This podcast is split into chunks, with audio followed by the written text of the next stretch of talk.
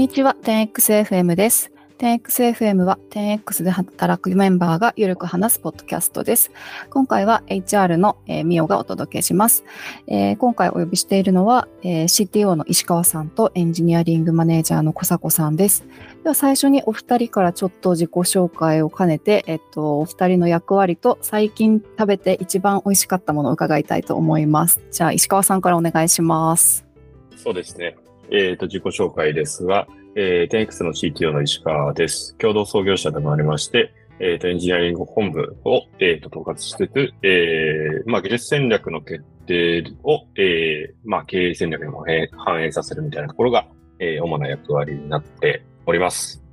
はい、ありがとう。えー、あ、どうぞどうぞ。最近、最近食べて美味しかったものですね。あ、そうだ。はい。聞いておいて。そうですね。最近、食べて美味しかったものは、僕結構外食に行くのが好きで、うん、渋谷にある、あの、フレンチで子羊のローストを食べたんですけど、それがめちゃくちゃに美味しくて、ワインを、ワインをいっぱい飲んでしまうという 出来事が 最近ありました。幸せですね。いいですね。ありがとうございます。こんな感じで大丈夫なんですか？はい、大丈夫です。ありがとうございます。では、小迫さん、自己紹介と、えー、最近食べて美味しかったものを教えてください。はい、えー、10Xのエンジニアリングマネージャーやっています、小迫と申します。えっ、ー、とですね、えー、10Xのロールとしてはエンジニアリングマネージャーということで、えー、基本的にあの組織マネージメントというところをまあ主軸としてやっておりますと。で、主な業務としては、えー、まあ予算ですとか、あとは採用ですとか、オンボーディング、えー、っていうところを中心に、まあ今、えー、10X はマトリックス組織になっているので、えー、他部署との連携とかそういうところも含めてやっているという感じになっていますと。えっ、ー、と、そうですね、最近食べておし美味しかったもの、えー、ここ最近ちょっと外食が多かったというのもあってですね、えっ、ー、と、旬のものでいくと、えー、先週花山椒の会みたいなのを、そうですね。花山椒って言ってこう2週間ぐらいしかちょっと食べられない時期のものがあるんですけれども、えー、花山椒のフルコースみたいなのを食べてみて、それが、えー、年に1回の楽しみということで非常に美味しかったです。へえー、花山椒食べたことない気がしますね。石川さんありますか？いや、ないですね。うん、こそこさん。すごい気になる。気になりますね。ちょっと後で調べてみようと思います。えっと、では、えー、これまでエンジニアリング組織についてお話をするときは、やっぱりあの外部のイベントとかも石川さんがいつも出られてたんですけれど、最近はもう小迫さんも出て、えー、組織のお話、組織開発のお話とかをされ始めているんですけれど、あの、小迫さんがこう 10X で何をする役割なのかっていうのを改めて教えていただいていいですか？あ、ごめんなさい。その前に、えっと、小迫さんの えっと、入社した経緯教えてください。そうですね。えー、っと、入社は今年の1月入社なんですけれども、えー、まあ、昨年ですね、えー、っと、まあ、入社した経緯でいくと、えー、と、どの辺から話した方がいいのかな？じゃあ、えっと、10X をまず知ったきっかけと、はい、えー、そこから入社を決めた決め手となった出来事が何だったのかっていうのを教えてもらっていいですか、はい。そうですね。10X 自体は多分創業当初ぐらいから、えー、知ってはいまして、うん、えっと、多分ブログですとか、えー、当時そのメルカリマフィアみたいなものがちらほら出てきたというところもあって、えー、なんか尖った会社があるなみたいなものを見て、えー、知ってはいまして、ただですね、その後、えー、あんまり見ないなっていう時期が多分えー、しばらくあって、で、ちょっと去年転職しようかなと思ったタイミングで、えー、たまたまこう声をかけられたっていうところで、あれ、こうなんか積極採用しているんだみたいな感じで知ったっていう感じにはなりますと。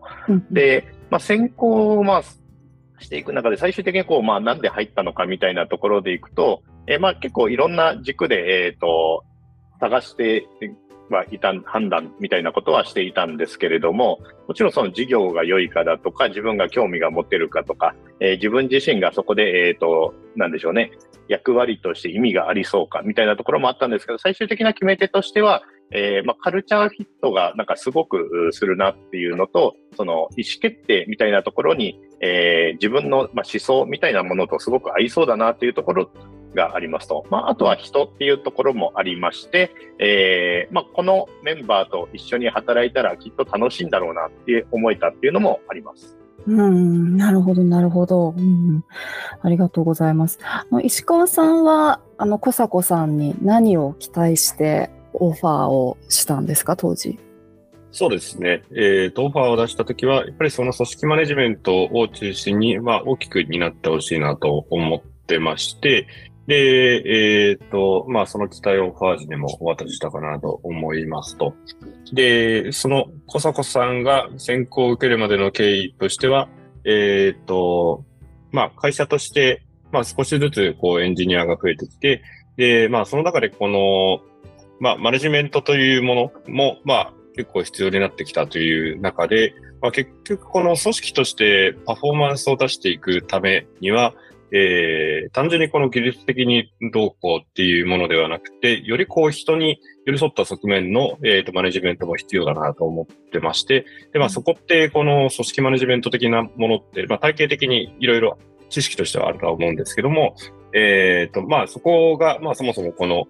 我々のもともといたマネージャーでは、まあ少し足りないっていうところと、まあ経験としてもまだこれからっていう中なので、えっ、ー、と、まあマネジメント、組織マネジメントを、まあ先立って経験していて、実績がある方が入ってくることによって、まあ我々がこう、もっとその開発組織として強くなれる可能性があるなと思ってましたと。で、結局その小坂さんにオファー出させてもらうときには、えっ、ー、と、先行でトライアルをやってもらったんですけども、まあ、その中で、この、では自分たちがそのアウトプットを見て、まあ、確かになんかこのアウトプットを通じて、まあ、我々の組織が、まあ、より良くなれそうかとか、まあ、その筋道をこう信じることができるかどうかみたいなところが、えっ、と、判断ポイントになっていて、で、まあ、結果として、まあ、小坂さんが来てくれたら、えっ、と、確かにこの開発組織として、えっ、ー、と、今とはまた違うステージに入れそうだなっていうイメージを持つことができたんで、まあ、最終的にオファーを出させていただいたという形ですね。ありがとうございます。あの、さっきトライアルっていうあの言葉が出たんですけれど、あの、結構小坂さん長いことトライアル参加してくださってたと思うんですけれど、そのトライアルの過程で結構石川さんが困っているっていうふうに感じたっていうエピソードがありましたが、あの、当時、小坂さんが選考にご参加されてた時って石川さん具体的にどのあたりに困ってたんですか？あ、石川さん。自分、自分、石川さんの方ですよね。はい、石川さん。ああ、えー、っと、その時困っていたこととしては、えー、っと、ちょうどその人事制度も、えー、っと、整備していく中だったので、その会社としてですね。で、まあ、その中で、この、まあ、そもそもこの自分の中で観点が十分ではないっていうことにも、えっ、と、困っていましたし、実際この、じゃあ評価制度というものが、まあ、新しく作っていくにあたって、まあ、どういった点に気をつければいいのかっていうところが、まあ、視点として足りないのもありますし、もちろんその足元で、えー、っと、まあ、実際この組織が動いているっていう中で、その足元の状況も、えっ、と、十分にこうメンバーとか、えっ、と、その他の刑事に対して、まあ、説明可能なものを用意していかなきゃいけないしっていう、なんかその両方で、えっ、と、まあ、力不足感というか、なんていうんですかね。この、なんとかしきれていない状態があって、まあ、その中で、その、困りポイントみたいなところを、えっ、と、小坂さんと話したりとか、えっ、ー、と、まあ、小坂さんだったら、えっ、ー、と、こういうふうに考えるみたいなことを、えっ、と、実際、話してもらったりはしてましたね。うん、なるほど、なるほど。ありがとうございます。なんか、その困りポイントを聞いて、小坂さんは、あ、ここは自分が入ったら、と、解決するんだろうなっていう実感が湧いた感じでしたか？そうですね。えっ、ー、と、やはり外から見ていると、えー、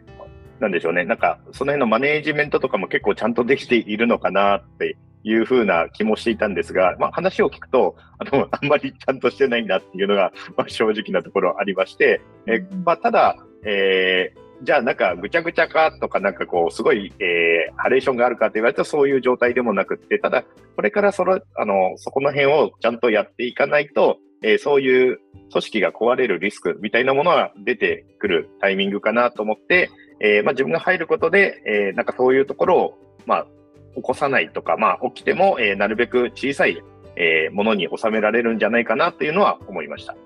うんうんうん、なるほど、なるほど。ありがとうございます。じゃあ、あの、今実際に入られて、もう、えっと、1月にご入社されて、もう5月に入ろうとしているところなんですけれど、小坂さん、今具体的にどんなことされているのか、ちょっと改めて教えてください。そうですね。えっ、ー、と、今は、えー、まあ、本部のミッションですとか、えー、その、マネージャーとのワンオンワンとか、えー、あとは、まあ、その評価回りとか、目標設定とかそういうところを、えー、まあ、いわゆる、いわゆるピープルマネージメントというところをメインでやっていまして、えー、あとは、えー、ちょっと会議体を整理したりだとか、えー、コミュニケーションパスの再設計とか、情報の、えー、流通設計みたいなことをやって、えー、まあ、ちょっといろんな会議体を作ってみたり、イベントみたいなものを企画してみたりっていうところをやっています。はい、ありがとうございます。あの、では今後お二人の役割分担がどういう感じになっていくのかを伺いたいんですけれど、石川さんお願いしていいですか？そうですね。えー、っと、この、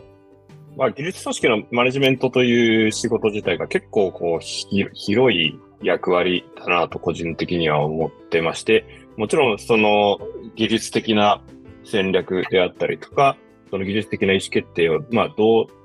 大きく決めていくのかであったりとか、はたまたその小さいその分割された単位の組織において、まあ、どこからどこまで意思決定してほしくって、まあ、どこからどこまで発見を、えー、してほしいのかであったりとか、どこからどこまでこの運用してほしいのかみたいな、なんかこの、まあ、事業に対して、その技術的にどういう構造があって、えー、と、まあ、どのようにしてこの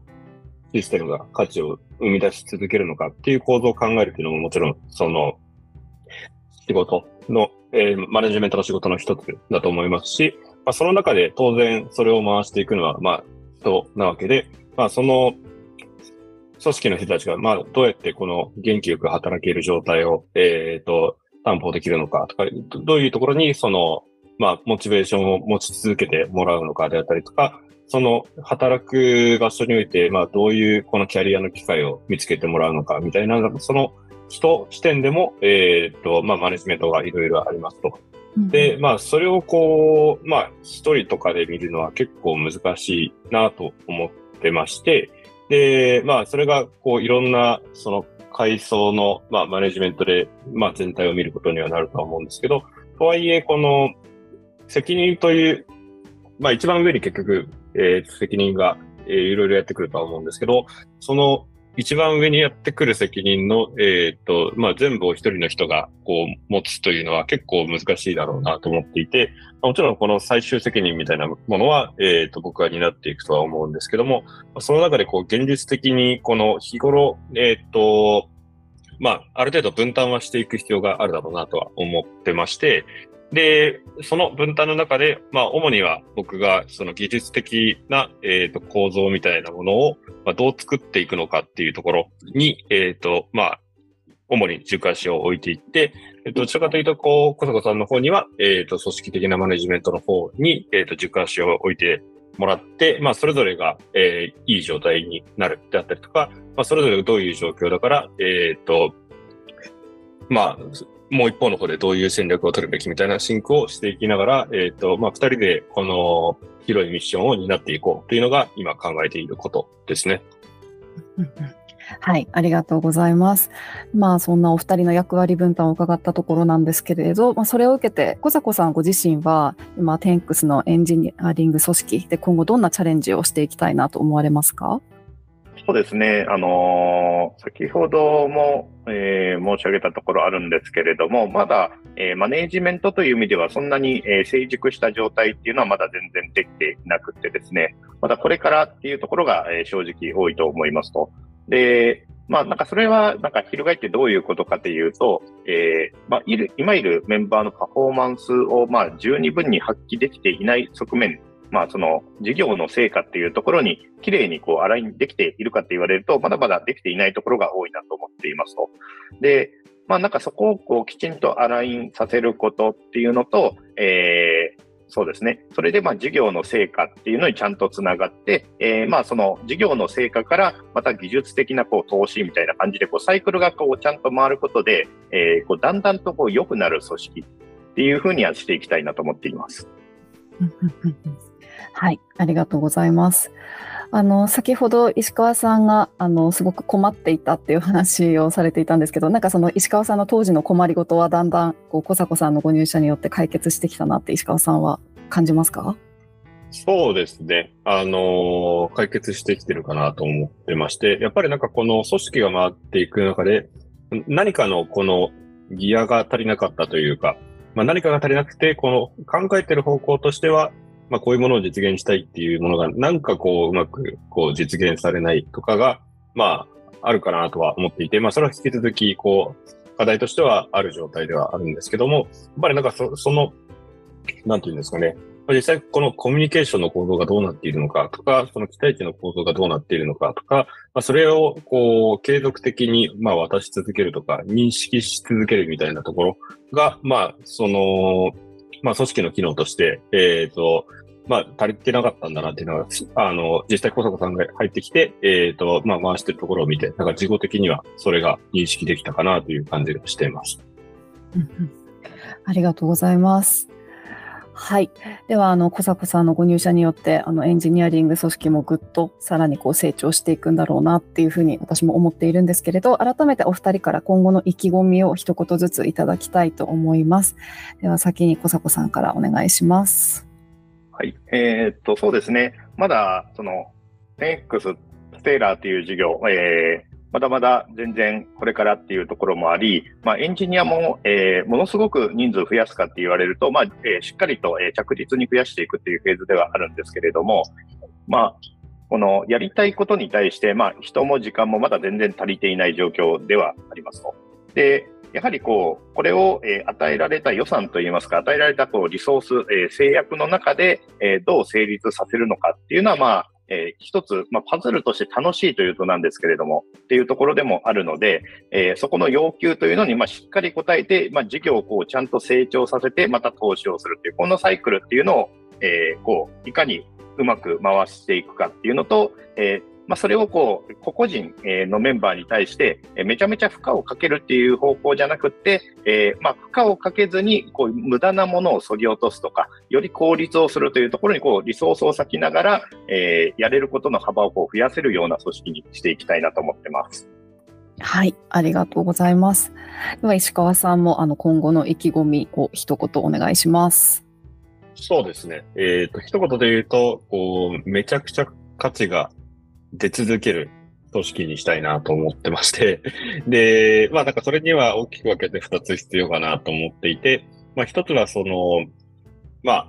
各チームが、えっ、ー、と、価値を出しやすい、その技術的な構造みたいなものがあるかなと思っていて、まあ、例えばその認知コストが適切に分散されているであったりとか、その変更に対するリスクが十分平準化されていて、まあ、どんどん開発していっても全然大丈夫みたいな、まあ、そういうこの技術的なまあ、構造みたいなのがあるかなと思います。で、まあ、組織的にも、えっ、ー、と、まあ、何か、その、なんていうんですかね、まあ、価値が出しやすい構造っていうのはあるだろうなとは思っていて、まあ、それがこう適切な、えっ、ー、と、責任と権限がチームに渡されていて、まあ、自分たちが、えっ、ー、と、持てるその責任の範囲で、まあ、どんどんこの大胆な意思決定をしていって、えっ、ー、と、まあ、それで成果につなげることができるっていう状態が、えっ、と、必要なのかなと思ってます。で、まあ、その技術的っていうところと組織的っていうところ、両面でまだまだ、えっ、ー、と、ベストな形ではないとは思っているので、なんかそこの探索を、えー、し続けていって、まあ、最終的にはめちゃくちゃ価値が出る組織にしていきたいなというふうに考えてます。はい。いや、お二人とも素敵な意気込みをありがとうございました。あの、これからまたさらにエンジニアリング本、あの、組織がどんどん成長していくんだろうなと私も感じました。